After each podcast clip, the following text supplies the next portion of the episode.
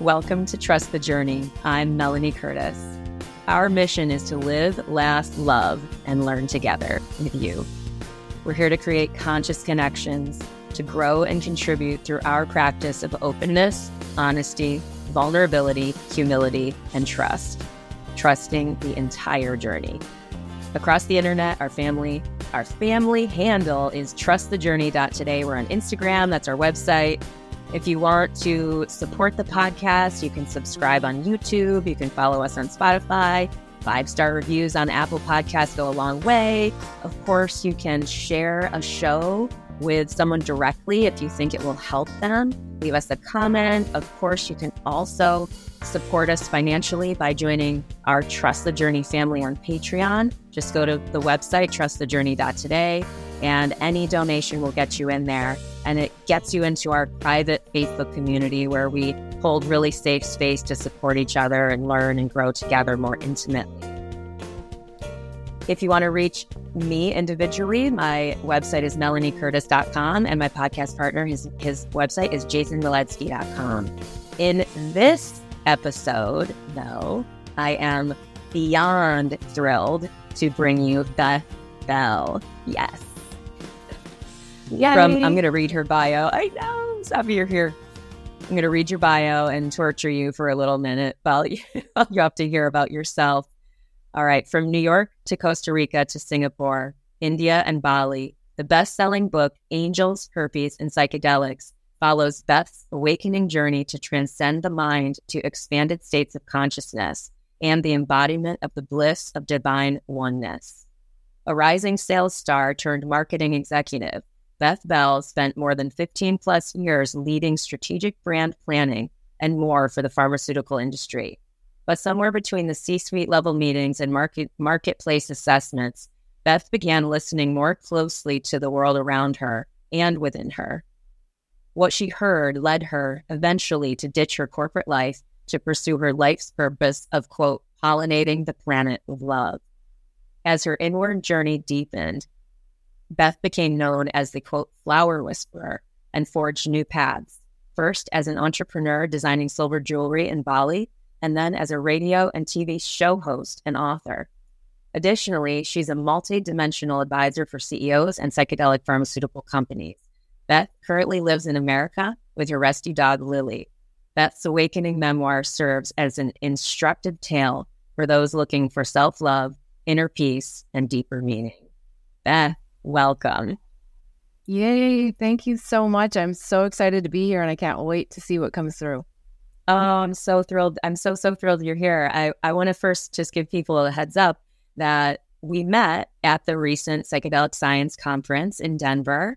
And I, I believe it was a sit for service dinner where we sat next to each other and sort of were fast, fast friends, connected pretty quickly. And I appreciated your sharing and was, of course, interested in your book and all of that. But before we dive in, I mean, how are you feeling? What what's there for you right now today? I mean, what's what's up first as you enter into this space? Yeah, well, I, I want to comment that, you know, there's never any coincidences, right? And we did sit next to each other and it was just like soul sister, soul sister. And we knew that this was going to be inevitable that we got together, you know, not only on this podcast, but probably who knows what else will come in the future. Um, yes. Yeah, today, you know, it's such an, an interesting time how these alignments happen. And, you know, I believe I'm here as an awakening agent. I believe you're here as an awakening agent. And we are aligning now. And every day that we align, our light gets brighter. And I love that. And I love to feel the community and the connection that we have with one another and how the universe so eloquently just sits us next to each other at yeah. dinner. You know, it happened to be the Psychedelic Science Conference. So, of course, a lot of us enlightened folks are there shining our lights brightly. But it was wonderful to, yeah, to have that connection and to be in connection today and then be in connection with all of your listeners and for yeah. all of us to be together in this moment of now even if it's on replay, it's like we're still connected. Yeah, absolutely. And you know, it's funny. I I definitely want to talk about your book. And you know, our space is a space for really true vulnerable sharing. I literally right before this recording finished listening to your book on Audible, and uh, not it's like 15 minutes before our interview because it's it's not such a rich read. But the title, Angels, Herpes, and Psychedelics, that's a powerful title, you know, and it's a broad question, but tell us about this title. Like, what was the motivation behind this title? Yeah, I mean, I have to give 100% credit to my higher self on that one. I like to say spirit um, because it was really clear angels, herpes, and psychedelics. And I'm like, you've got to be kidding me. You know, like, really? Like, I'm supposed to put this on a book? And then, of course, the universe tested my commitment to that title because my publisher didn't want me to say that. You know, my parents were like, Are you sure about that? You know, people that uh-huh. were close to me that love me are like, Are you sure? Um, but I just knew deep within my soul. And I think that's one of the things that, you know, I've learned over the journey. And I'm still, you know, we continue to practice and get bigger and bigger opportunities to practice, but trusting when we don't really know why and we don't really yeah. know, you know, we just, we have that feeling and, and trusting the feeling when everybody else around us and our external world and all the, you know, thought constructs that surround us might tell us something else because, oh, don't stand out. Don't, you know, don't be vulnerable. And so, um, if the question was like, why the title, I'll I'll try to say that somewhat quickly because I know we'll get into a lot of details. Yeah. But angels have just been such an amazing thing for me, celestial angels, but also terrestrial angels. So what I've learned through my life is that everyone's an angel, even yeah. the devil, right? So they're people that come into our life to help us to learn something, to help us awaken, you know, at a greater level to learn a concept, to let go of a concept. So I just want people to know that they're never alone in the universe here, that they're always surrounded by either their their guides, which can be angels, um, or their their own people that they've attracted into their life. So that's why angels is on there. Herpes is on there because I tell a very vulnerable story, as you know from reading the book, about herpes and how it impacted my life. And I have to tell you that the first version of the book, I actually didn't say whether or not I had herpes, like whether I was positive or not. So that's a little book spoiler there. Um, but Spirit said through COVID, everyone understands virus shame and we mm-hmm. need to blow this up. And I'm like, yes, we do. So I went back into the book and wrote a lot more details about my journey and what happened to me and and all of those things. So so there is a herpes story. It does pay off. It's not just there for sensationalization, but yeah. it's also there because everything is a virus of the mind. Everything. Yeah. And so it seemed like it was to go beyond that. And it was also to help blow up trauma, whether mm-hmm. it's a big T, little t, it happened in your childhood, it happened as an adult whenever wherever that is it's like really digging into the depths of of one's own trauma. Mm-hmm. so that's one of the inspirations that i have for the book is that it really helps people want to dig deeper into their own stuff. Yeah. Um, psych- yeah and psychedelics i'm here to help shift the narrative around psychedelics. I have always been super anti-drugs not even cannabis um, maybe occasional alcohol use but drugs were a no go. You know, I grew up in the 70s. I saw my brain as the egg in the frying pan and like, you know, drugs were not not something I was into. So it's interesting that I come from big pharma, that I'm now in this more spiritual awakening realm and that I'm, you know, a psychedelics and a herpes spokesperson, right? Like who knew? Okay. So so that's the the short version of why those three words on the cover um, and in some ways, they do fit together because it is all about unraveling the mind to unveil yeah. illusions, which is the subtitle of the book. Yeah, yeah, totally. You know, the the concept of virus shame is huge, is huge. Like for me personally, I I also have herpes. I've had it since I was 20 years old. And so it's been this really interesting experience over time to battle with that shame, that societal judgment, and that fear of rejection you mentioned in the book, feeling petrified when you had to tell a partner. And so, oh my goodness! Yeah, I mean, obviously, law jocked, you know. Yeah, it, yeah, it's it's a terrifying experience. That's that was my experience anyway, because of all that judgment and weight that's on on that that perception of what that is. But it's it's also connected deeply to our desire to be loved and accepted and and sexually desired. There's so much there. It's a very powerful experience. I bring this up because I think this is going to be so valuable to talk about for people for people listening because so many people have this and I know that so many people are struggling with the shame around it as well. So, over the course of the years, I've shared with a number of people privately as part of my own healing, but also as part of hopefully being in service to them. So, that's something when we sat down at that table next to each other, I was like, fuck yeah, girl, go you for really helping people feel supported and heal that shame. It's really, really wonderful. But I, the last thing I'll share, and then I'll invite you to to respond, is this notion of feeling petrified. And for me, it's been this really powerful, beautiful, rigorous experience of cultivating true self acceptance and self love and getting very, very masterful to speak and to show up through the fire of fear. So I would love your thoughts on yes. this.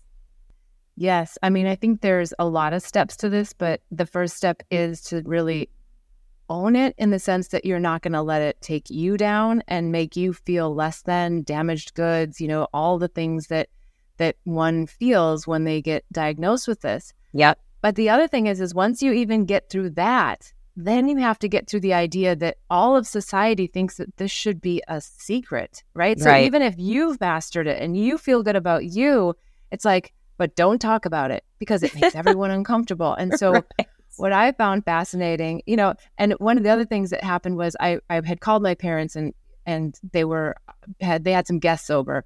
And so, you know, they had to say the word herpes because we were talking about the book, right? And it's so funny to hear my parents like having to say herpes. And one of my Yep. friends said, I've never said herpes so many times in my life.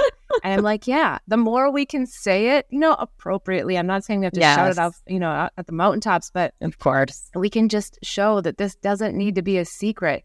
In fact, I should look it up on the Stephen Hawkins scale to see what, you know, what a secret, what the vibration of a secret holds, right? Because it keeps us in a lower vibration when we feel like we can't be our authentic self, which is what you do on this podcast that is so mm-hmm. wonderful as you get into that vulnerable space yeah. and we know that's where we connect. When we see things that that we we can join with our brothers and sisters on as opposed to try to make ourselves separate from. And so that's also i think one of the things that herpes is here to help us do is we got to get over you know we saw it in the bible you know the lepers right and that's Yep. what a lot of people feel with herpes is you feel like an outcast and so back to the the covid thing and not to get into covid eh, really specifically but when early on people had COVID, I heard a lot of people say, "Don't tell anybody. I have it. Don't tell anybody." I'm like, Right. why wouldn't I? Why? Why wouldn't you want to tell someone? Like, you're if you had if you had the flu and you were sick in bed, you would love for someone to bring you chicken soup and love you and care for you, and and so it was like.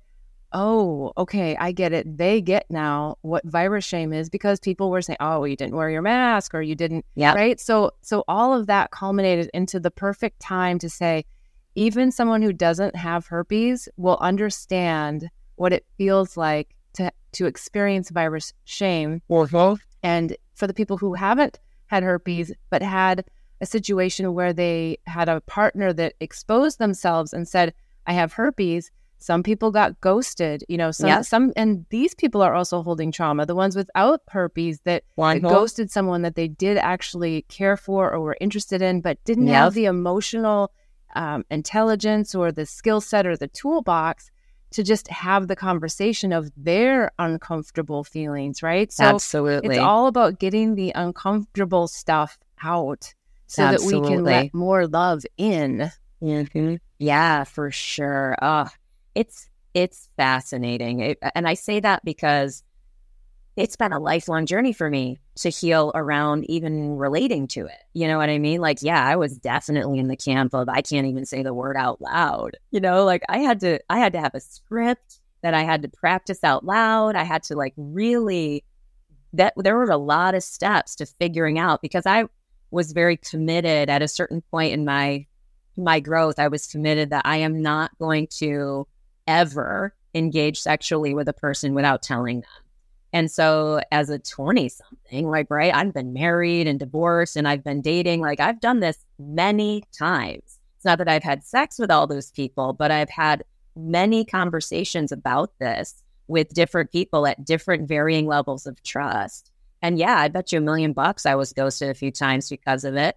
But the vast majority of times, and I, I want to say this too, so that people can hopefully learn from my experience, the vast majority of the experiences, people met me with gentleness and love and did not actually leave.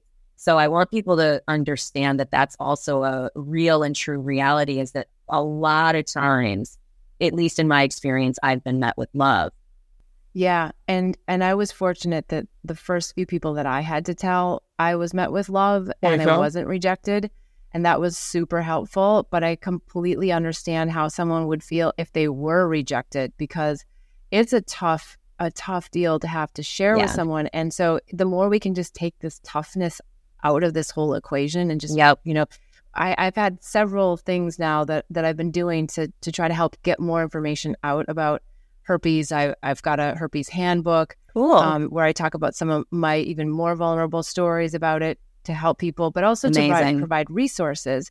Um, but I talked to another gentleman and we had a podcast together and, and, he, and he's like, have the sex talk. This isn't a herpes talk. So I'm going to yeah. give him credit for that. But yeah. I really appreciated how he framed it. You know, it doesn't have to be herpes. It's like you want to know about someone's sexual history. 100%. Not just herpes. It doesn't have to like you don't have to hone in on this one topic. Yep. You want to know. And and that's if you don't feel comfortable enough to share about herpes and your sexual history, why would you feel comfortable enough to share your soul, yes. you know, your most intimate self with someone else or your body? And so I think we just have to reframe how we think about encountering sexual relations. And granted, you and I are at a, probably a different age bracket than sure. than you know a lot of the people in their 20s and 30s and, and 40s that are still really in this space of trying to identify who they are and, and where they are in life. But but sex is the best place to figure out who you are. The best place to know your power, the best place to speak your truth, right? Because if yeah. you're going to go and enter that, like, why not go all in and have a real soul sharing encounter, which only comes when both people are vulnerable?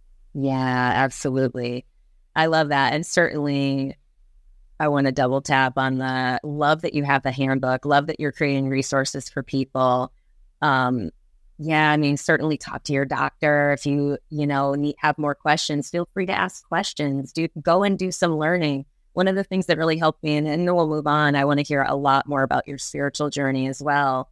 Is that the intensity of herpes diminishes over time? So, like the frequency of our outbreaks and stuff like that. So, like learning even some real and true information about the about it has helped me feel really a lot more at peace. I was able to knowledgeably explain to people that I did get into, you know, having the sex talk where, and I love that you frame it that way because that's absolutely how I approach it is that I want to know what's going on in your world. And I, I'll tell you what's going on in my world, you know, because that's what a real foundational, con- connected, open, relationship looks like is that we're being vulnerable and we're being trusting and we're being truthful and we're working through things together. So it's anyway, it's it's such a I'm just so grateful for your sharing because again, I feel deeply only because of my personal experience that and knowing other people outside of the public eye who I've been able to comfort that like this pain is very real for so many. Yeah. And so I love the idea of really lessening some of that by sharing our stories. But enough of that. I want to hear, unless you want to have something to say, I want to talk about your spiritual stuff, but go ahead. Well, one one other thing was coming to mind is that yeah. I think the reason why this is so important to be in community and connection is because oftentimes our OBGYNs or the primary care doctor for the man, they don't have the time and they actually don't test you proactively. You have to ask for that test. So it's it's it's not an easy sometimes it's not an easy conversation with a healthcare professional. So that's why I think outside, yes, absolutely talk to your doctor.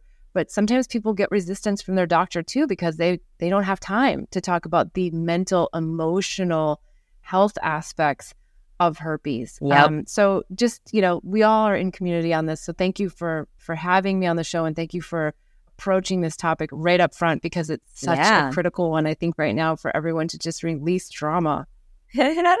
you know, it's funny that nobody and you you know the emails that I send ahead of an interview like this. I make it very clear that this space is we go there in this space. That's because we believe deeply that that is our highest service, our highest contribution. And I love how you shared a, more again in the book and just yourself about your spiritual journey. Like you've had a very varied spiritual healing path based on what I read in the book and stuff like that. And I would love to hear more about that journey. Certainly, we talk about psychedelics on this show a lot, but outside of psychedelics, what other healing modalities would you say have been the most powerful? And can you tell us some stories around that? That's a great question, but a hard one to answer because each healing modality had different significance at different points on my awakening journey. So, for example, in the early years, the awakening kiss at 30,000 Ugh. feet, you wouldn't necessarily think that's a healing modality. But for me, it was an awakening modality because it shocked me to go, wait, because the kiss wasn't with the man that I was married to at the time. And it was an unexpected kiss, but it was a kiss that woke me up to realize that, hey, maybe I'm not being truthful with myself. Maybe I'm trying to make something work that's not meant to go any further. So that catapulted me into really exploring soul contracts and understanding why we bring people into our lives and also having to break through this whole idea that that divorce isn't an option. Right. Um, you know, I grew up with the idea that you get married and you stay married and and I really wanted that and I wanted to grow old with the person that I committed to. But I started to realize, ooh, there's people that come in for a very specific reason to get us to a certain point in our soul's evolution. And then we have to make a decision. Are we going to just stay in this this relationship when this soul contract is over? Or are we going to go on and continue to grow? And so even the idea of divorce in, you know, the the societal norms is viewed as bad or wrong. And while I'm not saying that everyone should just ditch ship and you know and go and not not work through things, what I'm saying is that when when your partner isn't willing to do their work and you're willing to do yours, that's oftentimes the most obvious point where the soul contract is done. So if they're willing to do their work and you're willing to do yours, stay in it, work through it because if you don't, you're just going to get the same lessons with a new partner. So I'm Yeah. not saying everybody should get divorced. I'm just saying that, you know, deep inside, we know when things aren't in alignment. And we oftentimes, dare I say, lie to ourselves, not necessarily knowingly, but oftentimes knowingly because we get those hits. We get those, this doesn't feel right. But what, what do we do? We shove it down. So when the awakening kiss came, I had to face a lot of a lot of things within myself. And so yeah. back to the healing modalities, as I went through these different experiences in my life, I, I, I got more interesting healing modalities, maybe to say. Um, one that pops forward to, to say, share say that was maybe my most u- unique healing experience um, was the shaking ashram in yeah. in Bali. I had been yeah, living please in tell us about Bali. that. It's so and- strange and interesting, but Ye- it makes sense, right? Animals do it, Yeah, right? They shake the stress off. It's it's Yes. known as an as a mo- as a modality of releasing and processing stress. Yeah, go. Please say more. Yeah. Well, I thought I had done almost everything except become a breatharian because living in Ubud, Bali, it's like like a healing mecca. It's like, you know, the Disneyland of all things spiritual. And a friend of mine that I had met at the Ayurvedic clinic when I was doing a Panchakarma cleanse had told me that she had just come from this shaking ashram. And I'm like, what do you mean you shake for, you know, hours a day, like six hours a day?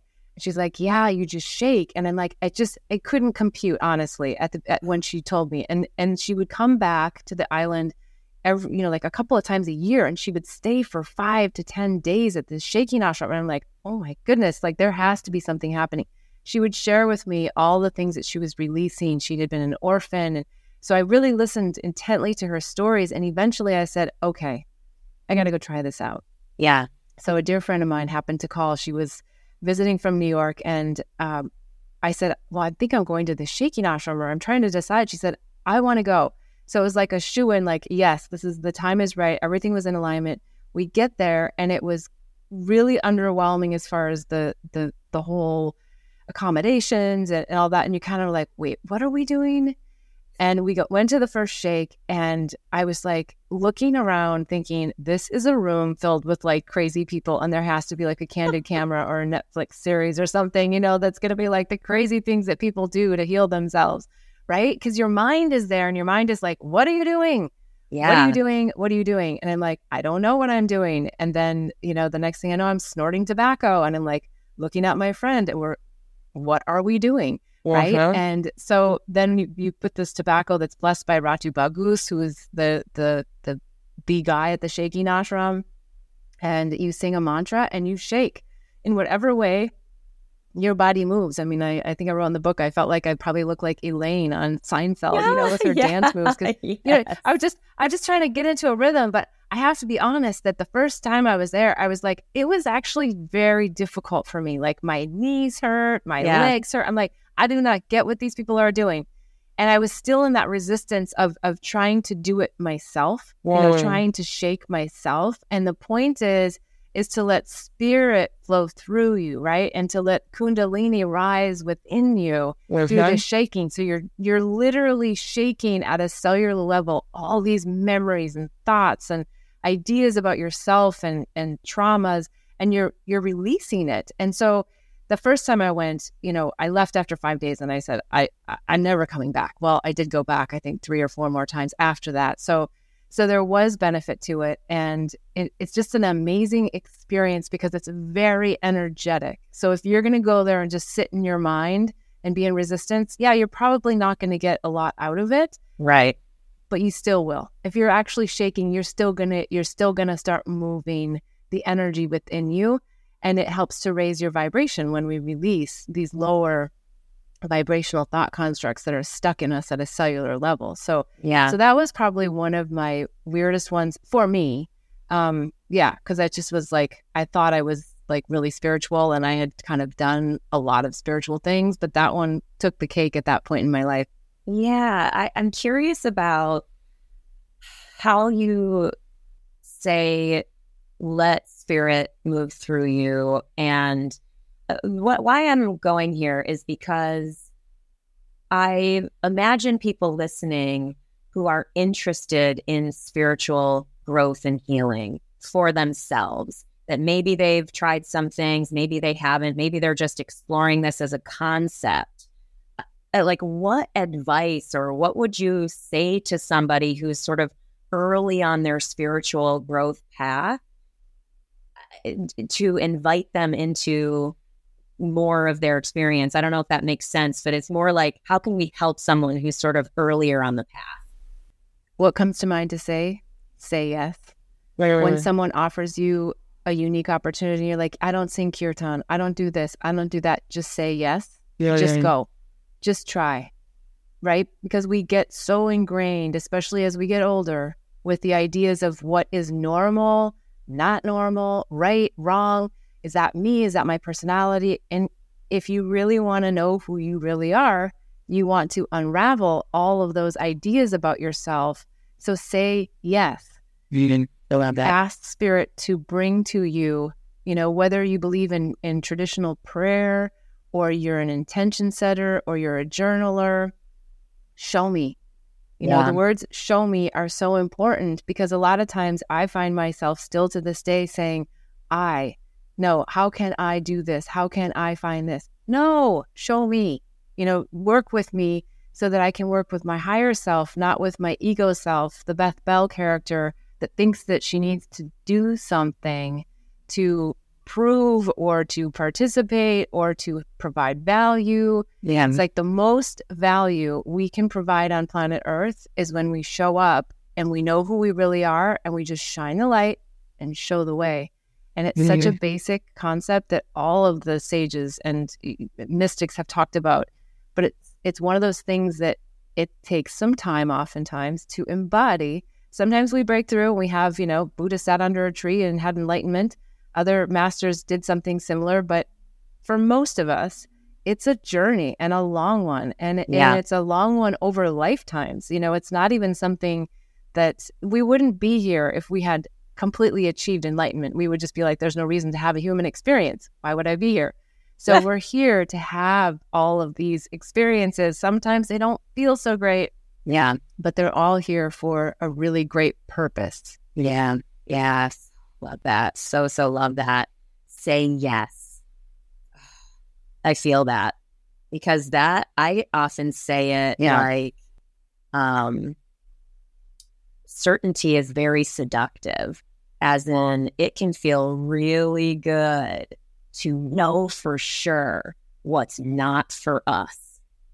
Right. And it's such an interesting barrier to our growth is that is that certainty about who we think we are, who we know we are. This is something that you mentioned in the book a number of times as well is this humility that life delivers us. Every time you say I I'm never going to do that, oh ha ha ha, watch this yeah. Yeah. I, I'm really careful now. When I hear myself say yeah. never, I know that I'm probably just about to do it. So I often retract it back from the universe. Wait, wait, no, I didn't say that. I, didn't mean that. Yes, yeah, right, it is, right. It, it, it is our resistance. Yes. Well, and you, so here's another topic that I want to touch on in this talk is you talk about intuitive risk taking because there's one thing to broadly commit to saying yes and then there's another thing. It's it's another thing to feel an intuitive pull towards something that scares us. And so I feel like there's something there in that concept of of intuitively taking risks. Like what do you mean when you say that? Well, intuitive risk taking is something that I've fine tuned over the years. And I still, you know, as soon as we get an opportunity to practice that skill, we get something bigger. And it means that it's something that we can't necessarily give all the rational reasons to explain to someone else why we made that choice because it's a deep inner knowing. And it's that place where we get stuck, where at least I did growing, in, growing up in the Midwest of America, where you take responsibility for your actions. If it, if it, you know, if it's successful, it's your fault. And if it fails, it's your fault. So I got embedded with, you know, really taking responsibility for every action and every decision that I make and how it impacts me and how it impacts everybody else. And there's a heaviness to that to try to make the right decision. And so I've really had to break through that. And I still have to break through that. I just get bigger and bigger challenges of I feel this way about this, and I'm going to do that and other people go and why it doesn't make any sense and those are like the really juicy juicy bits in life and and I've come to this place now where I don't think that we can make a wrong decision. Okay. I think we just make another decision. Okay. And so we can, if we feel like, ooh, I made that decision, I felt right about it, and now it doesn't feel right, then make another decision. But instead, a lot of times we get stuck with, oh, I made a bad decision and everybody around us will reflect, oh, how terrible and how stupid of a decision that was, as opposed to just like, oh, thanks, learned something, got what I needed, next. Right. And I don't mean yeah. that in a light way. I don't mean it in a way that you're hurting other people. I mean it in a way that you're in your heart, not your head. And that is the trick for all of us on the journey is to stay within. And a lot of times we've we've encountered so much trauma or drama or programming that we don't know how to get into our hearts because our bodies have become numb, you know, and that's where like the shaking ashram was such a great, oh, duh, you know, like we really do need to get more in touch with our body and be here now. It's not just, it, it's the whole, it's the whole thing that we need to be here now, right? In our bodies. And a, a funny story, I don't know why I'm sharing this, but I was I went to the I go to the beach now and I, I run in the summer times, right? and I and I take these really old flip flops because I leave them at the lifeguard stand so that if somebody steals them, like I don't care. I was having a rough morning, and I'm walking down. I'm talking on the phone to a friend, and I'm like, you know, I just want spirit to just show me a bit of grace. You know, just give me something. And in that moment, my phone call disconnected. My flip flop broke, fell down the stairs, and I'm like, okay, I guess that's the grace. Like, what? So I run on the beach and I'm like, okay, whatever, let it go, mm-hmm. let it go. I run on the beach, I come back and I just, I throw my flip flops away. Like they needed to go. They were old anyway. And I walked home barefoot. And it's, you know, it's like a 15 minute walk or so. And what I realized is that because I didn't have shoes on, I was 100% grounded. I felt then, every rock and everything that was under my feet. And then, like, thank you. I just needed to come back into my body and be here now. And so sometimes we take for granted feeling the earth beneath our feet, which is a way for us to be here because our minds keep us busy and, you know, thinking about things and swirling things. And, and so it's sometimes just so simple to just really come back into our bodies. And so yeah. that was my act of grace. You know, it didn't feel like like the grace I was I was expecting, but it was perfect in the end because it brought me back down out of my mind into my body and to feel. And then I felt just grateful for shoes. You know, I felt grateful for being able to feel the the ground and to to have that tactile yeah. sensation and just yeah. So I, I don't know why I shared that, but that's what came forward. Well, you know, it, it's so funny because the opportunities to frame our lives in whatever frame we choose to frame it in, that those opportunities are there all the time, right? Like if I, one of my main core spiritual tenets is that I believe deeply that everything is for me, that there's positive value in, in literally everything. And so, gosh, going back to again the herpes thing, which has been a very, very rigorous, lifelong, painful experience for me.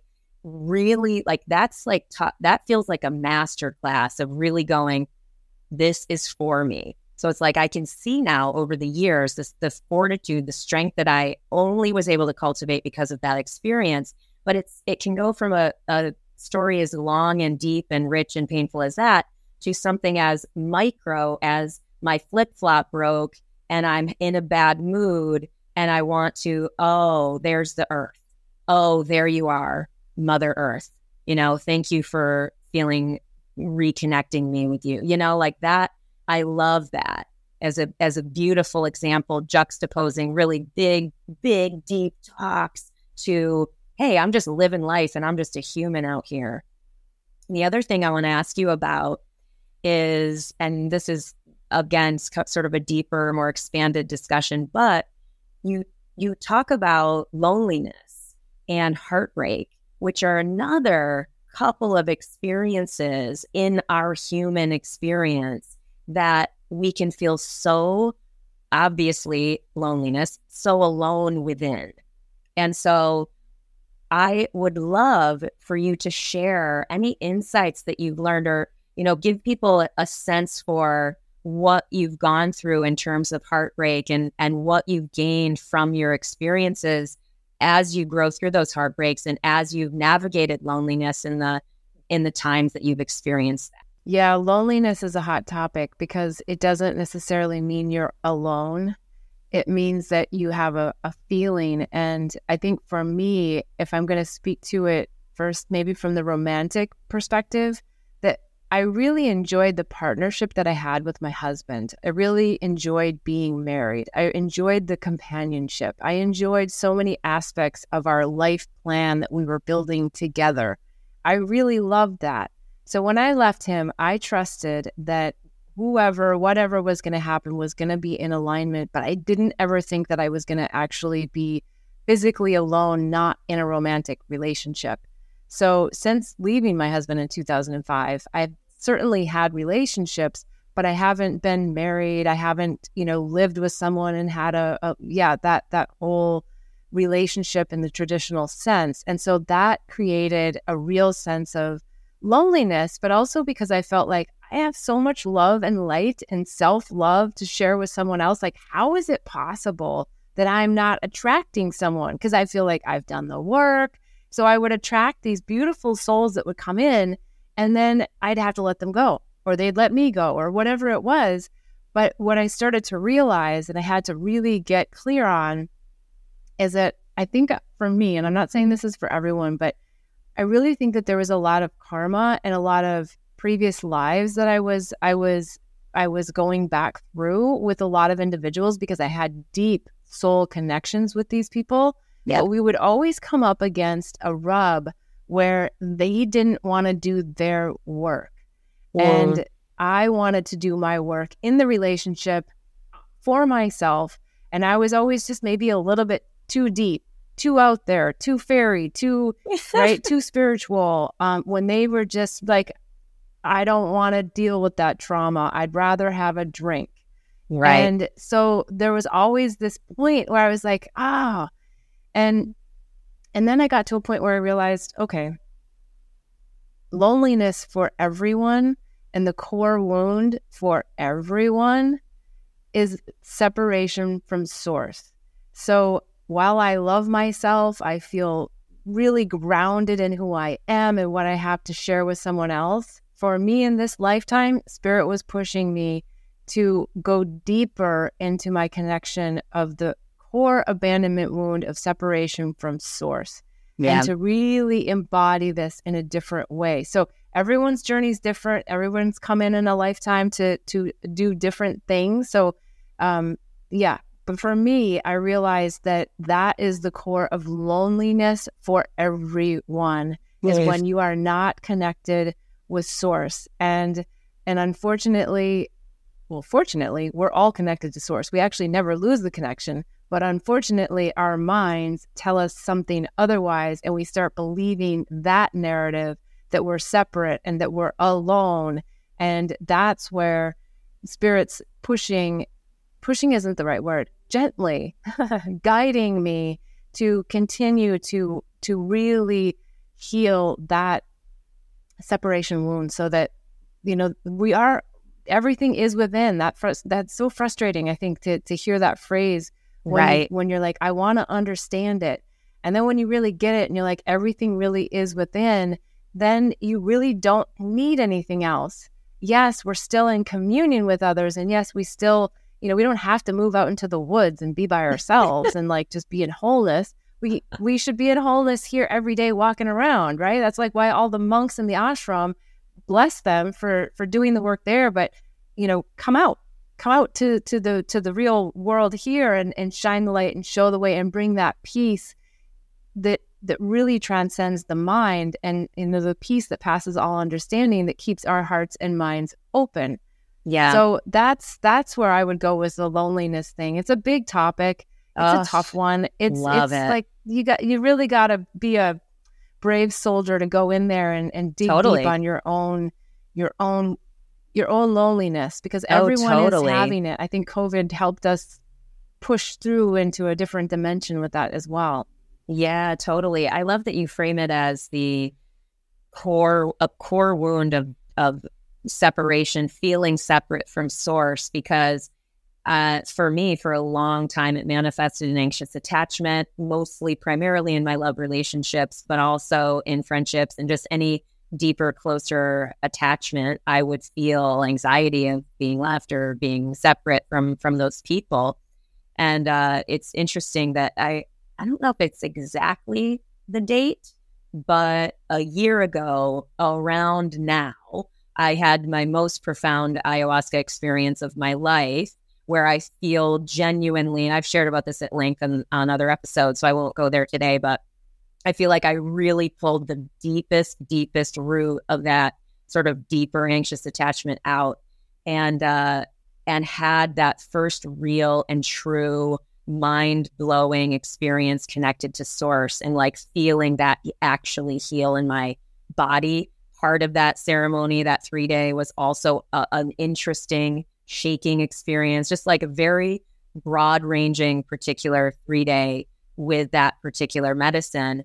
But love that you're pointing it back to everybody has this core wound as this. So to look for that as a place to heal, where do I feel like I need something outside of myself, and what can I do to to look at that more closely and see what it is that I feel like I'm lacking. So I just love that. And on that note, I would love to hear more about your psychedelic experiences because we have, we definitely like to share about that here. And I know you shared about an experience with San Pedro in the book, but if is what of your psychedelic experience would you like to share about? We would love to hear it.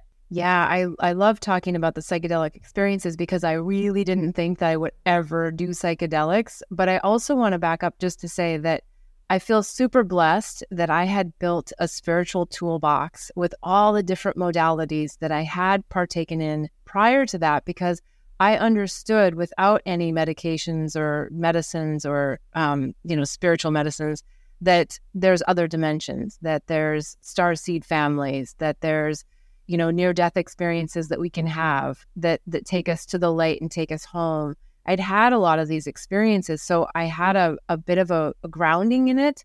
And so when I went to do psychedelics, um, and I and I and I shot myself out there, and I'll explain what I mean by that. And I know your your listeners probably have a good idea of what that is, but I knew how to to to u- utilize the bridge back here because we can learn a lot of incredible knowledge and insights when we utilize something like psychedelic spiritual medicines but oftentimes the challenge is people don't know how to integrate it into their everyday life here, especially when they're with other people who are not doing the journeys and not understanding what it is that they're experiencing. And so there becomes a real disconnect. And what I what I see happen sometimes is that when you don't have that strong bridge, then you want to keep shooting yourself out there to get the lessons but then I feel like we're just doing drugs. And I know that sounds like a judgment, but the whole point is for everyone to understand that you are the medicine. Everything is still within. And so while the psychedelics give us the North Star, the point to hit, we still have to do the work here because it's still the mind that we yes. have in this earthly dimension, which moves really slow and is really frustrating and sometimes feels like you're going through molasses, but you still have to step through the molasses so that you can retrain your mind to work here with you in this dimension, not yes. out there in the astral realm. So, yes, I just like to say that up front that building the spiritual toolbox is still the most important thing. Having all the life experiences here in this dimension with all the people, players, and characters you called in is your number one. And psychedelics are the tools to help you see things a little bit differently in the subconscious mind, the trauma that you've shoved down, and then you come back and you work through it. So you want to work through it before you go do another journey because it's sort of like if you go to your therapist and and she gives you all this he or she gives you all this great advice and then you go back and you don't do any of the advice and you come back to the next session of therapy and and you bring up the same problem and she says well did you implement the tools that we talked about? And you say no. Well then you're not participating. So you still exactly. have to participate here. Yeah so so that was a gift I, I felt for me stepping into psychedelics that i had that foundation. So when i did san pedro for the first time and i was sitting on you know the galactic council that wasn't weird you know, it was unexpected. Right, right, but right, but like I, I kind of like, oh, and and when I shook for I don't even know how long, an hour on the ground in like what probably looked very violent, yeah. was incredibly peaceful. And it mm. took me right. I was like, oh, now I get what Ratu Bagus was trying to get us to do. Release, let yeah. go, right? It's like all these concepts that we say, oh, let go. It's like, love of God, could you I just know, show like, me how? Fuck, I you know? get it. Oh, Self love, I, I, get it. Fuck. Yeah, it's like totally I understandable. I can right. validate that re- resistance all day long for sure. Yes, all these concepts that sound so good, but you're like, but how? And so for me, San right. Pedro was a great stepping stone in to how to let go. Oh, shake it off. Oh, right. Duh. Okay, got that. Just didn't practice it. Right. So Yep. I do I don't have a shaking practice every day. I probably should now that I'm talking about it. It makes me think, yeah, well that would be a lot easier, wouldn't it? Um, but we incorporate all these things whenever we feel that it's necessary for us, right? So we can bring through all these things from psychedelics. I went from San Pedro, um, which was just a, a beautiful, beautiful experience for me, um, and stepped right into Bufo, which I was not expecting either. And I, I know you know from my book that there's a little, a lot of people go, what? But there's a little, a little toad here on the front of the book for the people who are just listening. Oh. If you see the cover, there's a little toad jumping through the, the Oh. psychedelic, the Y on the psychedelics. And so, um, the toad is is is an amazing, you know, the, the I mean, like, look, I was just like, are you kidding me? I am smoking the toad, the crystallized venom off of a toad's back. Like, it couldn't get any crazier. But it was the most beautiful experience I could have ever had. The universe, my higher self, aligned it perfectly. If I I, I actually hadn't signed up to do it, I went to hold space for a friend. It happened that that was the last person. They they said, "Are you interested?" It gave me the opportunity to just feel into the energy of the space, the server, the the the place itself, which is so important that you have vetted who you're sitting Yeah. with in medicine. And I felt comfortable and I felt into my heart and I was like, this is it. And I did I did toad that day and and it was my complete ego dissolved. My it was like someone poured acid all over my body and my mind and I went into complete oneness, finally understood what it meant and then came back to all the dimensions from there and and just feel incredibly grateful for that experience and for the fact that spirit just aligned that for me because I think my mind would have kicked in and said, "Oh, no, we're going to make sure she doesn't get there." And there I was. Right. Oh, my goodness. Every time I hear about Bufo or is I or 5-MeO DMT, which is in my understanding one of the if not the most intense and rapid and immediate psychedelic experiences a person can experience. I I feel still very afraid. I've never done it. I feel at some point Mm. it will be a part of my path. And oh my goodness, like even just now talking to you about it, hearing about it, I I get my body activates at, in like that fear, that fear resistance response. It's fascinating. And it's there's a high, high level of respect. And of course, for everyone listening, we always disclaim when we're talking about psychedelic medicines, when we're talking about other substances, we are sharing for informational purposes only. This is, we are not doctors. We are not advising you do anything. We're not advising you do anything illegal. We are simply sharing about our experiences that in hopes that it might motivate you to do more of your own learning and research for yourself if you are called in these directions. But yeah, thank you for sharing that because whew,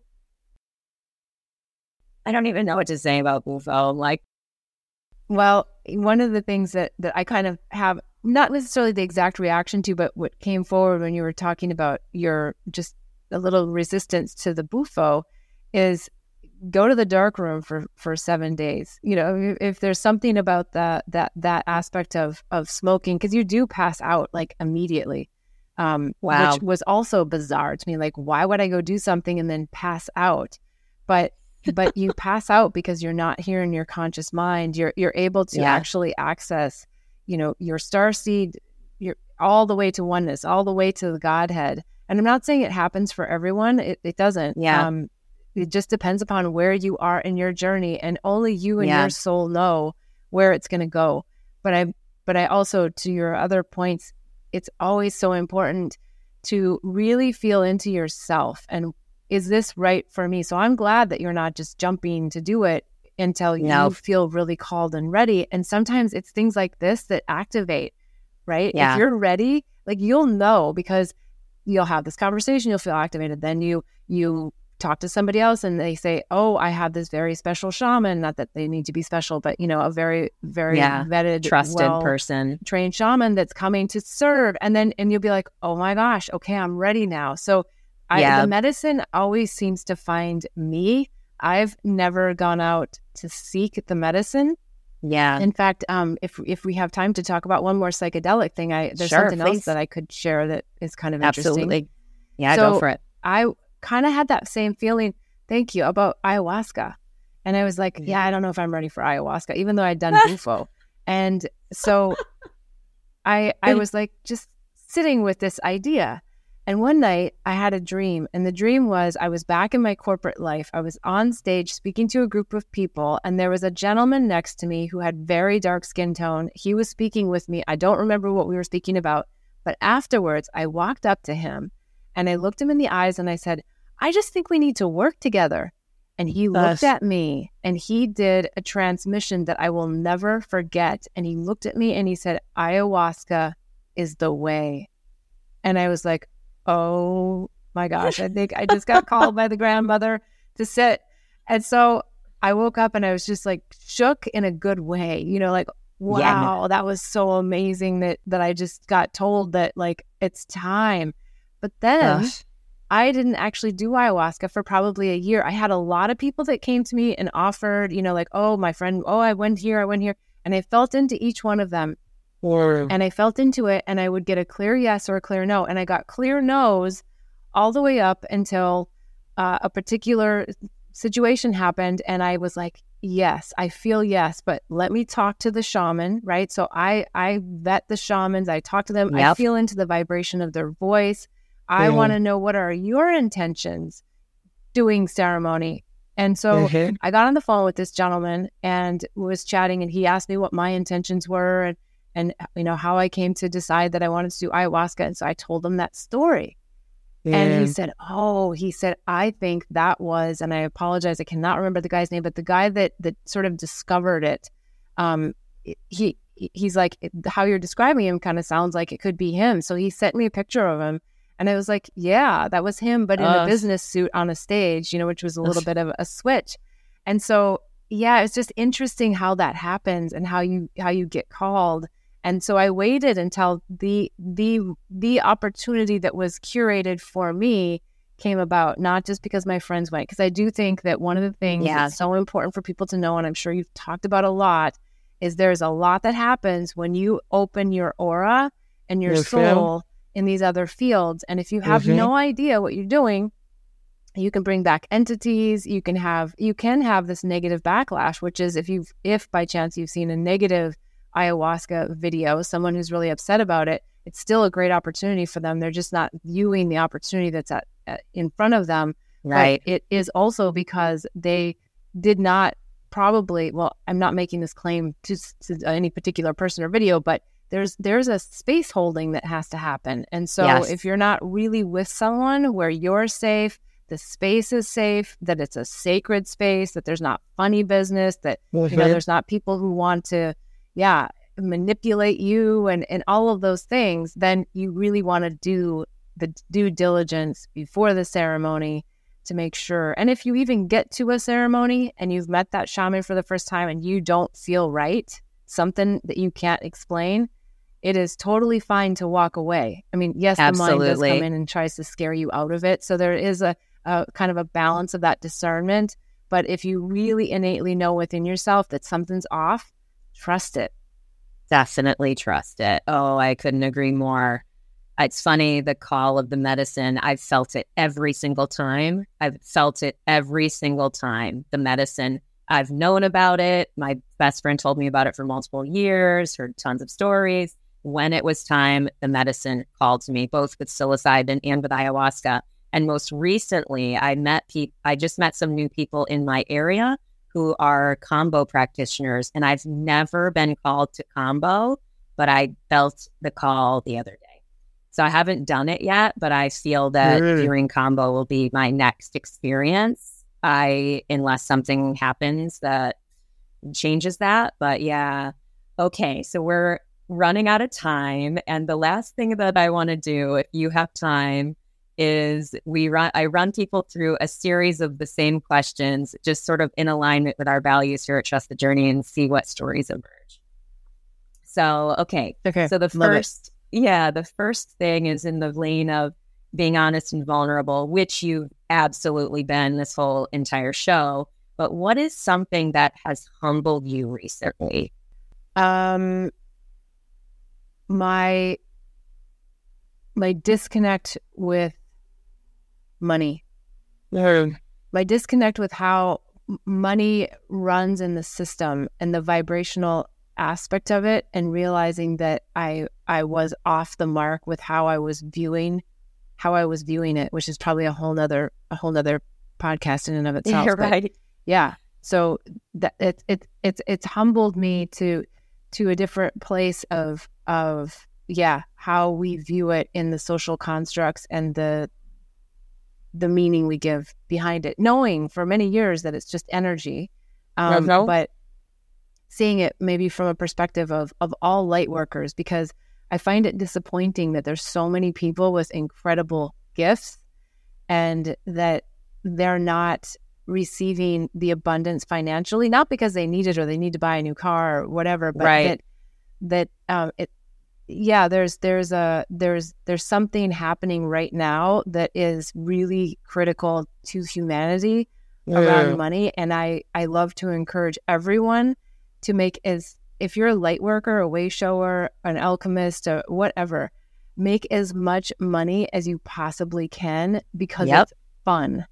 And yeah. because what you do with it will have so much more of an impact. If we were all totally, I, I, don't mean this as a as an as an idol, but if we were all a Jeff Bezos, and I'm not saying we should be, and I'm, I'm not not at all. Yeah. But if we had the money uh, that Jeff Bezos does, what we would do for the the planet with the power of money because of the beliefs in the social constructs. Yep. So so there's like a humbling factor there for me that I feel like I've been I missed a few bits um, over the years of how I was running my life energetically in in the whole thing of money. So sorry, that might be too yeah. long. Are these supposed to be quick no. answers? No, no, that's fine. Uh, it's totally okay. fine. I okay. mean, there's we're there's no timeline. As long as you are have time, we can finish up with the questions. But yeah, I think that's great. Okay. I love that point because you have a lot of classic success in your life. And, you know, I've shared before on the show, one of how I feel about money is that I I know because I'm a good person doing good in the world, the world is better when I have money. So I I come from that place and I I've learned over the years how to negotiate, how to really advocate for myself financially. And it's it's taken time because yeah, we have a lot of a lot of ideas and, and things to unpack. You have to really look at your relationship with money. So I echo what you just shared, Beth, to invite people into that inquiry so that they can determine what blocks might be there for them, especially if you're out there doing good in the world and, and helping people heal and help. So, okay, next question is on the other side of the house. It's simple joy, love. What is something that you are loving right now or that brings you simple joy? my dog.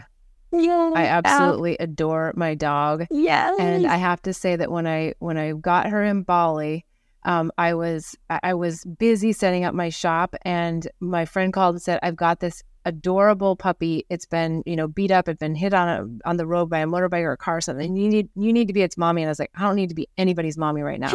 but I went down. I looked at her, super old soul and I was just like, ah, oh, she's mine. And so, oh, wow. uh, to make it a shorter story, when I took her home, I lived in a, a, a, villa in the rice field and there was no boundaries. I tried to keep her in the garden, but it wasn't going to work. And I was honestly, I was scared she was going to leave me. And I oh. had to reflect on how much I was worried about losing love. Like I found myself like yeah. not wanting to love her because I was scared that she was going to run away from the villa she was going to die, like whatever it was. And I, because I knew I had this, um, this fear of attachment with mm-hmm. her. And so uh, now I've, I've come to a totally different place in my life over the last many years. And, and I just absolutely adore her in every moment. And knowing that there's a point where she's not going to be with me, I yeah. think she'll probably leave before I do. And so that kind of goes back to like loving unconditionally and just really letting my heart flow for her, um, knowing that at some point there will be a loss and a grief that comes with it. But yeah, I just I just absolutely adore her more than I've ever loved her before. She's so wonderful. I love that so much. It's really incredible how much we love our pets.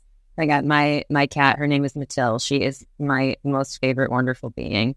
And same thing. I I'm like I already know that when it's her time, I will be absolutely un like inconsolable for a while. but I don't think in any way that I would ever trade loving her and having her in my life, even though that pain is going to be so acute. It's like I'm up for it because I'm not afraid of feeling deeply. I'm I'm I can feel into the deep parts of grief and love, and it makes living the love that I have now in my present life. And again, this goes to people as well, but it's just so so interestingly apparent pets. But anyway, okay. What's something that you've learned recently or something that you want to learn? Um well, I without conscious thought actually the word singing came to mind and which I find interesting because I've never thought that I wanted to sing. Um, but maybe there's something about using my voice in, a, in, a, in a different way, in a more in a more free flowing way, because I'm, you know, I, I speak and I, I, I talk and I and I do all those things. But maybe oh. the idea of singing, you know, brings a flow. Oh, and if you were at the closing ceremony at Psychedelic Science, Snow yes. Raven came on, and that woman, uh, that's what comes to mind now, is moving the energy through her body. She she sings, but it's like she makes noises. Did you see her? I she didn't had, see her. She had this mouthpiece that she that she would use, but other than that, she had no interest instruments. She was obviously mic'd because it was a big room. But yep. when she sang she moved the energy of the room in a way that it was it was like shamanic it was uh, incredible it wasn't like a celine dion like where you feel like oh you know it was right like a, right right whoa like spirit just connected all of us in this room right now so i don't know i'm not suggesting I'm, i want to be like her because that that's that's yeah wow but there, there's probably something in the moving of the energy through the body through voice so yeah, let's see. I like Who knows? that. Geez, what am I going to attract? I walk yeah. walk out of here and I'll get something that comes to me. It's so funny on the the psychedelics today morning show. Um, gosh, I'm forgetting her name, but uh, one uh, there was a therapist. She's she was hilarious, also a comedian. But uh, she talked about doing musical couples therapy, which I thought was just the most hilarious thing. And I told my partner, I'm like, dude, we got to do musical couples therapy. and he's like, do we, we need to do yeah. therapy? Which is so funny. Um, and speaking of funny, that is the next thing is like, what was the last thing or something that really made you belly laugh, if you can remember? Oh gosh, it was just not last night, the night before. What was it? Um, I was driving in the car with uh, my dear friend Axel, who I call my spiritual healer. We were coming back. Spirit, give me what it was we laughed so hard about. I laughed so hard. He he said something and I was just like, "Oh my gosh, how is that possible that that's so funny?" And when I did, you know, you just you feel the energy, right? You feel yes. the contractions of your body in a way that that that just release release oh. so much um, energy that we don't know that we hold in. But I can't think of what it was that he said. Well, okay, yeah, well, I'll tell you that matter. I know he was talking about South Park. Yeah, okay. it doesn't. He was talking about South Park, and South Park has never been, never been something that I'm interested in. Like it just, yeah. it just never resonated. I guess I didn't have a, a, good enough sense of humor, but he loves it, and I think that's so funny because you don't think of like a spiritual healer and South Park as like combination, but yeah. So there must have been something about about that that you know we were just talking about human nature and just how we all do silly things and yeah, and laugh at ourselves, cos- right? The I'm cosmic not good at, I'm not joke. good at laughing at myself, but I need to be. Oh God, mm-hmm, I'm great at I'm great at laughing at myself. Well, let's hang out some more because I feel like I find a great deal of comedy in my own existence, which is I think a crucial skill along the path of like just enjoying life and feeling free. For me, it has been anyway. I was just talking to a friend yesterday about who was having just kind of a hard day, feeling depressed. And she knew that if she stayed in her house, she could just stay and feel depressed and feel the feelings, and that's fine too. Uh, but she decided to go out to dinner with a friend that she knew, and they ended up freaking laughing all night at the dinner. And it's just, it's so healing when you have those experiences too. So yeah. I love that Axel is that for you. All right, last question. Yeah. last one. Now, so what if you could point to one thing that like saves humanity, and I don't just I'm like going like quote unquote saves humanity. Like it doesn't have to be some big thing. It could be something small, but like what's something that you believe has the potential to f- influence the future of humanity in a positive way or simply improve the day-to-day life experience of yourself? Wake up. Yeah. Choose to wake up. Choose to be here in this journey. Stop avoiding it. Stop stop deflecting it. Wake up. Everything as you said earlier is here for you designed by you and it's designed in a way that no one else can can change it. And it's just the path home and we're all walking each other there together.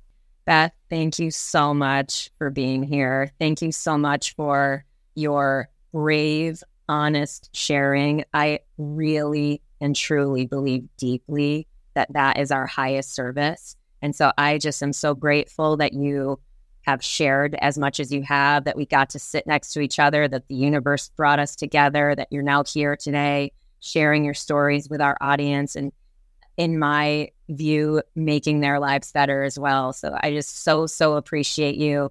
Have so much gratitude for your for your presence here. And before we close please tell us if you have any final thoughts and definitely how people can connect with you and how people can support you yeah, bethbell.me is the website. And on the website, you'll also, you know, you can find angels, herpes, and psychedelics, but I also have an awakening and healing handbook. I've recently put out a psychedelics resource guide. The herpes handbook is soon to be out. Uh, so there's lots of tools. There's flower meditation. So lots of different things that if you're interested, YouTube. I've uh, started a channel and a show, Unravel Your Mind. I do a show on Sundays at 11 11 a.m. Pacific time. And so that's an opportunity to ask questions. Submit them in advance if you want. Um, join live. It's it's fun.